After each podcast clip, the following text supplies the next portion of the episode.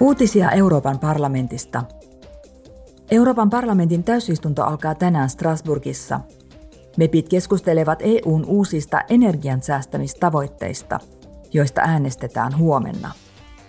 Uuden lain mukaan primääri- ja loppuenergian kulutusta on vähennettävä 11,7 prosenttia vuoteen 2030 mennessä – Energiaa täytyy säästää 1,5 prosenttia joka vuosi vuoteen 2030 mennessä.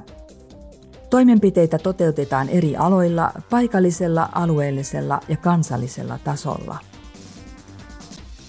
MEPit keskustelevat huomenna luonnon ennallistamista koskevasta laista.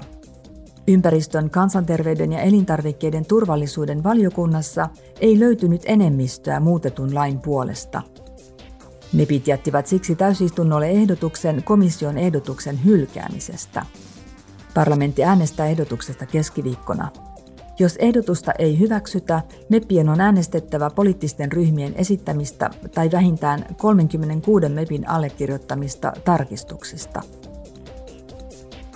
Parlamentti keskustelee huomenna ja äänestää keskiviikkona lopullisista suosituksista, joilla parannetaan EUn kriisin hallintaa ja varautumista tuleviin terveysuhkiin.